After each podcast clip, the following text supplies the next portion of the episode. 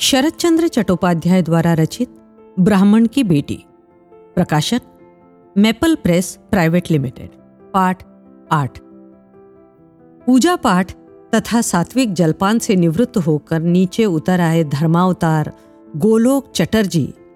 किसी कार्यवश बाहर निकल ही रहे थे कि कुछ याद आ जाने के कारण लौट आए और एक बरामदे से दूसरे बरामदे में घूमने लगे। अचानक रुककर ज्ञानदा को मीठी डांट लगाते हुए चिंतित स्वर में बोले, छोटी मालकिन, तुम्हें कितनी बार समझाऊँगा कि स्वास्थ्य की चिंता सबसे पहले? ऐसा भला कौन सा काम है जिसे निपटना ज़रूरी हो गया है? हंसिया से तरकारी काटती ज्ञानदा पूर्ववत अपने काम में जुटी रही। मानो उसने चटर्जी के खड़ाऊ की खटखट और कंठ से निकली बकबक को सुना ही ना हो। कुछ देर तक चुप्पी के बाद गोलोक ने पूछा, भगवान का धन्यवाद। ये प्रियनाथ की औषधि का प्रभाव है। वैसे ये आदमी सन की है, किंतु वैद्यक में साक्षात धनवंतरी है। उसकी दी गई दवा को उसके निर्देशों के अनुसार लेती रहना, लापरवाही करने से भयंकर परिणाम भुगतना पड़ सकता है। ज्ञानदा बिना किसी बात का उत्तर दिए अपना काम करती रही। थोड़ी देर तक ज्ञानदा के चेहरे पर ताकने के बाद गोलोक ने कहा प्रियनाथ को सुबह शाम तुम्हारी देखभाल करने को क्या दिया क्या वो सुबह आया था? नीचे सिर झुकाकर बैठी ज्ञानदा ने गर्दन हिलाकर उत्तर दिया हम्म, हाँ। प्रसन्न होकर गोलोक बोले कैसे नहीं आएगा? मेरे आदेश का पालन ना हो ये कैसे हो सकता है? ये रांड दाई कहाँ गई है? प्रियनाथ की दवा खाने पर यदि तुम मेहनत में अपने आप को खपाती रही तो लाभ कैसे होगा? क्या सारे नौकर चाकर मर गए हैं जो तुम्हें काम करना पड़ रहा है? मैं ये नहीं होने दूँगा। उठो, ऊपर जाकर आराम करो। मधुसूदन, तुम्हारा ही भरोसा है। ज्ञानदा को इस निर्देश देने के रूप में अपने लौकिक और धार्मिक कृत्यों को संपन्न समझकर निश्चित हुए गोलोक बाहर जाने को उद्यत हुए। गोलोक के खड़ाऊ की आवाज़ से उन्हें जाता निश्चित समझकर अब तक झुका रखे, मुरझाए और दुख से स्याह पड़े अपने सिर को ऊँचा करके रोने से सूजी और लाल हो गई आँखों से आँसू टपकाती हुई ज्ञानदा गोलोक के चेहरे पर अपनी दृष्टि टिकाकर रूंधे गले से बोली, क्यों जी? क्या तुमने प्रियनाथ की लड़की से ब्याह करने का निश्चय कर लिया? देखो इस विषय में मुझे अंधकार में रखना ठीक नहीं। सब कुछ सच सच बता दो। घबराहट के कारण गोलोक सहसा मुँह न खोल सके किंतु प्रयत्न पूर्वक अपने को संभाल कर बोले क्या संध्या की बात कर रही हो? मेरे साथ तो उन लोगों ने कोई बात नहीं की। तुम्हें किसने कहा? है किसी ने कहा इससे क्या फ़र्क पड़ता है? क्या तुमने रासमणि को लड़की वालों के पास अपना प्रस्ताव पहुँचाने के लिए नहीं भेजा? यहाँ तक कि विवाह का मुहूर्त अगला आगहन भी निश्चित कर लिया। आपको अपने इष्ट देव की सौगंध है मिथ्या भाषण ना करना।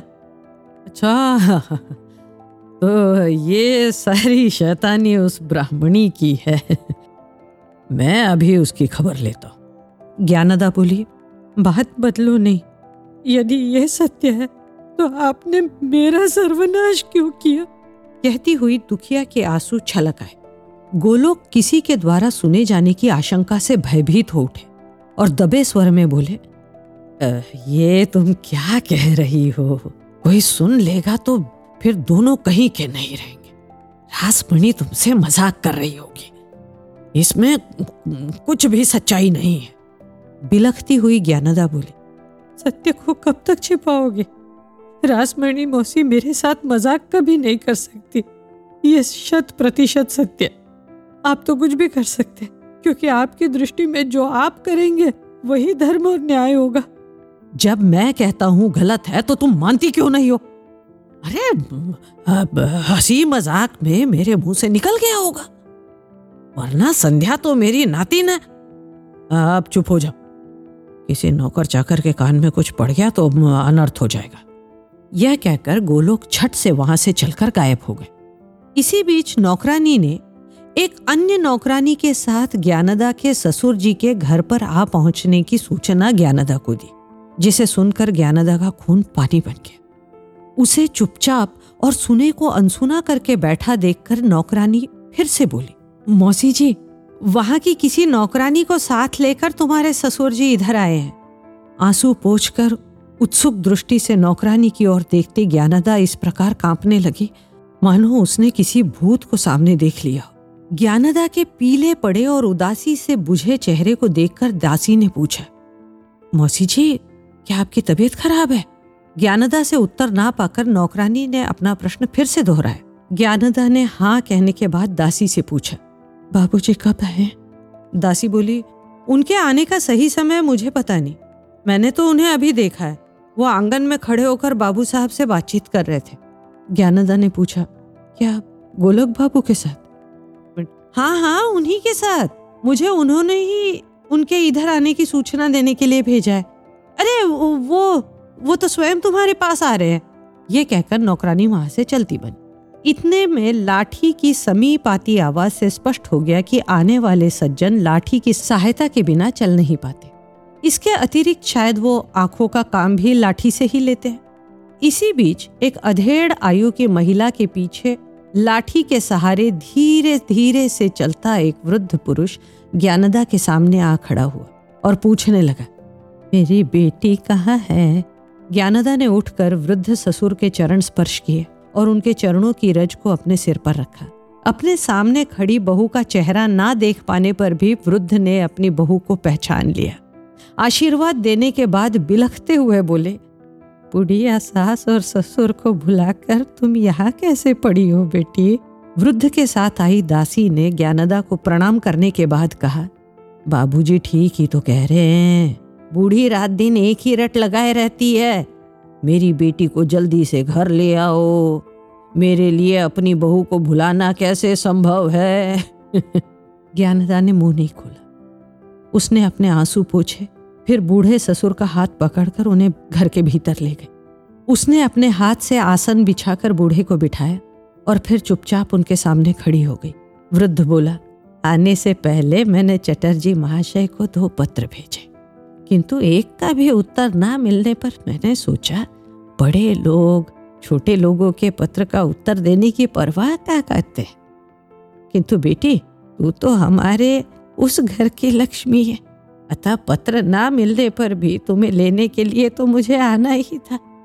साथ आई दासी बोली, जीजा जी के बहुत बड़े आदमी होने में तो कोई संदेह नहीं। किंतु फिर भी घर की बहू को पढ़ाए घर में इतने दिन तो नहीं रखा जा सकता। विशेषता जब बहन ही नहीं है तो फिर वृद्ध बीच में ही बोल पड़े, सद्दो, इन बातों को कहने का कोई लाभ नहीं है।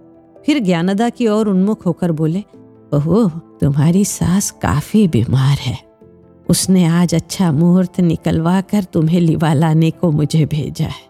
सद्दो दासी बोली, सच पूछो तो तुम्हें देखने के लिए बुढ़िया के प्राण अटके हुए। कई दिनों से वो मुझे तुम्हारे पास आने को कह रही थी। उसकी साध है कि मरने से पहले एक बार बहू का चेहरा देख ले। बस इसीलिए अभी तक जीवित है। कहते हुए सद्धो का गला रूंध गया और आँखें गीली हो गई। वृद्ध बोले, चटर्जी महाशय कहते हैं कि उन्हें हमारे दोनों पत्र नहीं मिले। हम तो यही सोचते रहे कि बड़े आदमी होने पर भी साधु पुरुष है। इसीलिए उत्तर की प्रतीक्षा करते रहे। हमें आशा थी कि चटर्जी महाशय लिखेंगे कि आपकी बहू है। आप ले जाइए।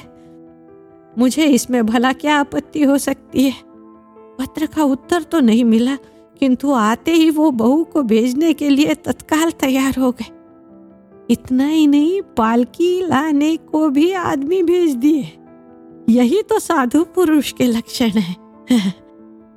वह हमारे प्रति आभार जताते हुए बोले, आपने हमारे संकट में बहू को भेजकर हमारा बहुत बड़ा उपकार किया है। आपको अब उसकी आवश्यकता है तो मैं उसे क्यों रोक कर रखूँगा? आज ही आपके साथ उसे रवाना किए देता अब तक अवसाद ग्रस्त बनी ज्ञानदा बोली, क्या चटर्जी जीजा जी ने अपने मुँह से आज ही मुझे रवाना करने की बात कही है? सौदामिनी प्रसन्नता से उछलती हुई बोली, साधु पुरुष जो ठहरे उन्होंने यहाँ तक कहा कि खा पी कर जल्दी से चल दीजिए ताकि तीन बजे की गाड़ी पकड़ सके और फिर कल सवेरे आराम से अपने घर पहुँच सके। जब घर में बुढ़िया बीमार पड़ी हो तो मैं आपको पल भर के लिए भी रुकने को नहीं कह सकता। फिर वो ज्ञानदा की ओर उन्मुख होकर बोली, बुढ़िया तो रात दिन तुम्हारे नाम की माला जपे जा रही है। चकित और व्यथित हुई ज्ञानदा ने पुनः पूछा, क्या जीजा जी ने यथाशीघ्र मुझे भेजने के लिए अपनी सहमति प्रकट की है।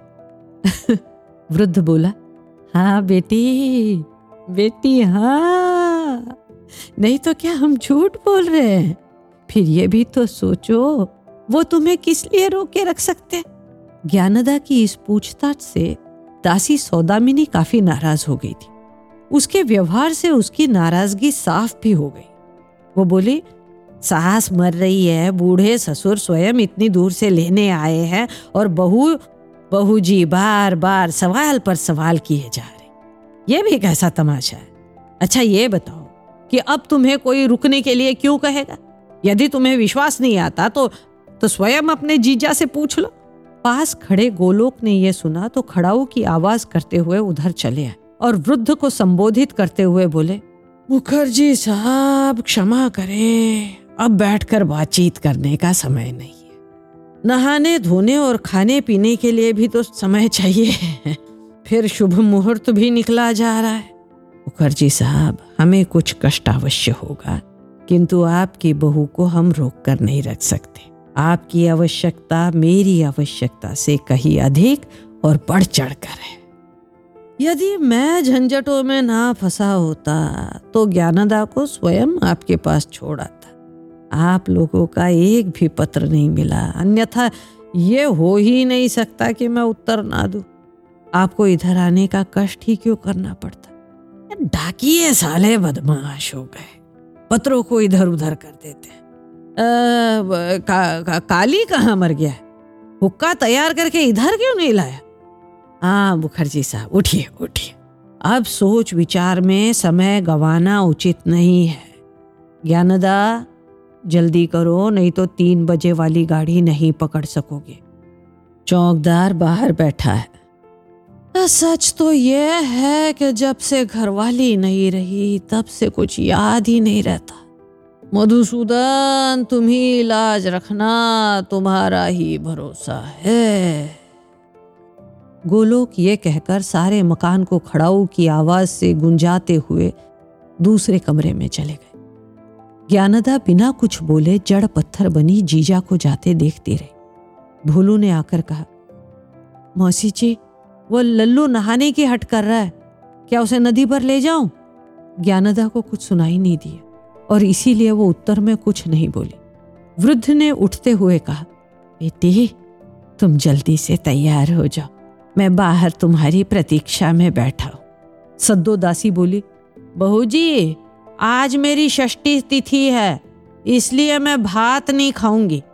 ज्ञानदा उठकर खड़ी हो गई और दृढ़ स्वर में बोली, मुझे आपके साथ नहीं जाना है। वृद्ध ससुर चकित होकर बोले, जाने के लिए आज का दिन शुभ है, फिर क्यों नहीं जाना है? दासी अपने लिए फलाहार कहने की बात भूल गई और बोली, भट्टाचार्य जी से मुहूर्त निकलवा कर ही घर से चले हैं बहुरानी ज्ञानदा ने दृढ़ता पूर्वक कहा बाबू जी मैं नहीं चलूँगी। गोलोक का दस बारह वर्ष का लड़का दौड़ कर आया और ज्ञानदा से लिपट गया। वो बोला, मौसी, मुझे नदी पर नहाने के लिए जाने की अनुमति दे दो ना। ज्ञानदा ने बिना कुछ बोले उस लड़के को अपनी छाती से चिपका लिया और फिर बिलख बिलख कर रोने लगी। ऐसी ही इंटरेस्टिंग किताबें कुछ बेहतरीन आवाजों में। सुनिए सिर्फ़ ऑडियो पिटारा पर। ऑडियो पिटारा सुनना ज़रूरी है।